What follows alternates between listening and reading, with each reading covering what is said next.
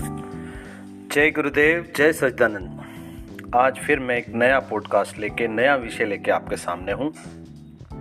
हम जीवन भर सुनते आ रहे हैं कि कर्म का फल हमें ही भोगना होता है। कर्म जो हम करेंगे, वो चाहे इस जन्म में, चाहे अगले जन्म में, हमने कई बार सुना है, उसका फल हमें ही लेना है, हमारी ही चेतना को लेना है। तो ऐसा कौन सा उपाय है जिससे हम कर्म के फल से बच सकें? किस तरह से कम, कर्म करें कि हमें उसका प्रभाव न झेलना पड़े, है ना? बहुत सारे सदग्रंथों में इस बारे में बताया गया है। ऐसा ही कुछ योग वशिष्ठ में भी एक विषय है, जिससे कर्म का प्रभाव हमारी चेतना पर नहीं पड़ता। तीन छोटे छोटे फार्मूले हैं, जिससे आप कर्म के प्रभाव से मुक्त हो जाते हैं। वो आपका कर्म नहीं बनता। आप कर्म भी करते हो, लेकिन वो आपका कर्म नहीं बनता। है ना? कर्म हर समय करना ही होता है, लेकिन वो तीन फार्मूले क्या हैं जिससे हम इससे बच सकते हैं? पहला है आसक्ति।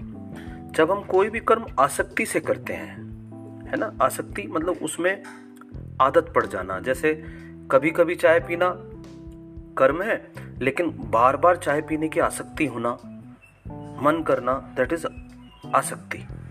तो अगर हम आसक्ति से कोई कर्म करते हैं तो वो हमारा उसका फल हमें लेना पड़ता है।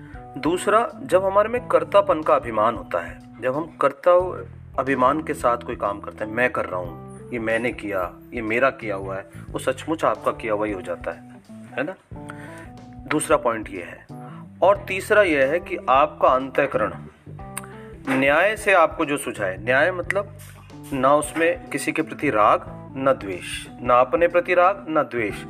उस स्थिति में आपका अंतःकरण जो आपको बोलता है न्याय पूर्वक अंतःकरण से किया गया कार्य आपको कर्म नहीं बनाता।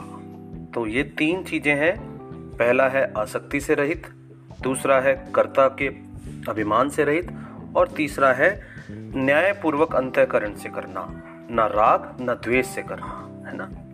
ये छोटे छोटे उपाय हैं। इस उपायों से ही हम जीवन के इस समुद्र को पार कर जाएँगे, है ना?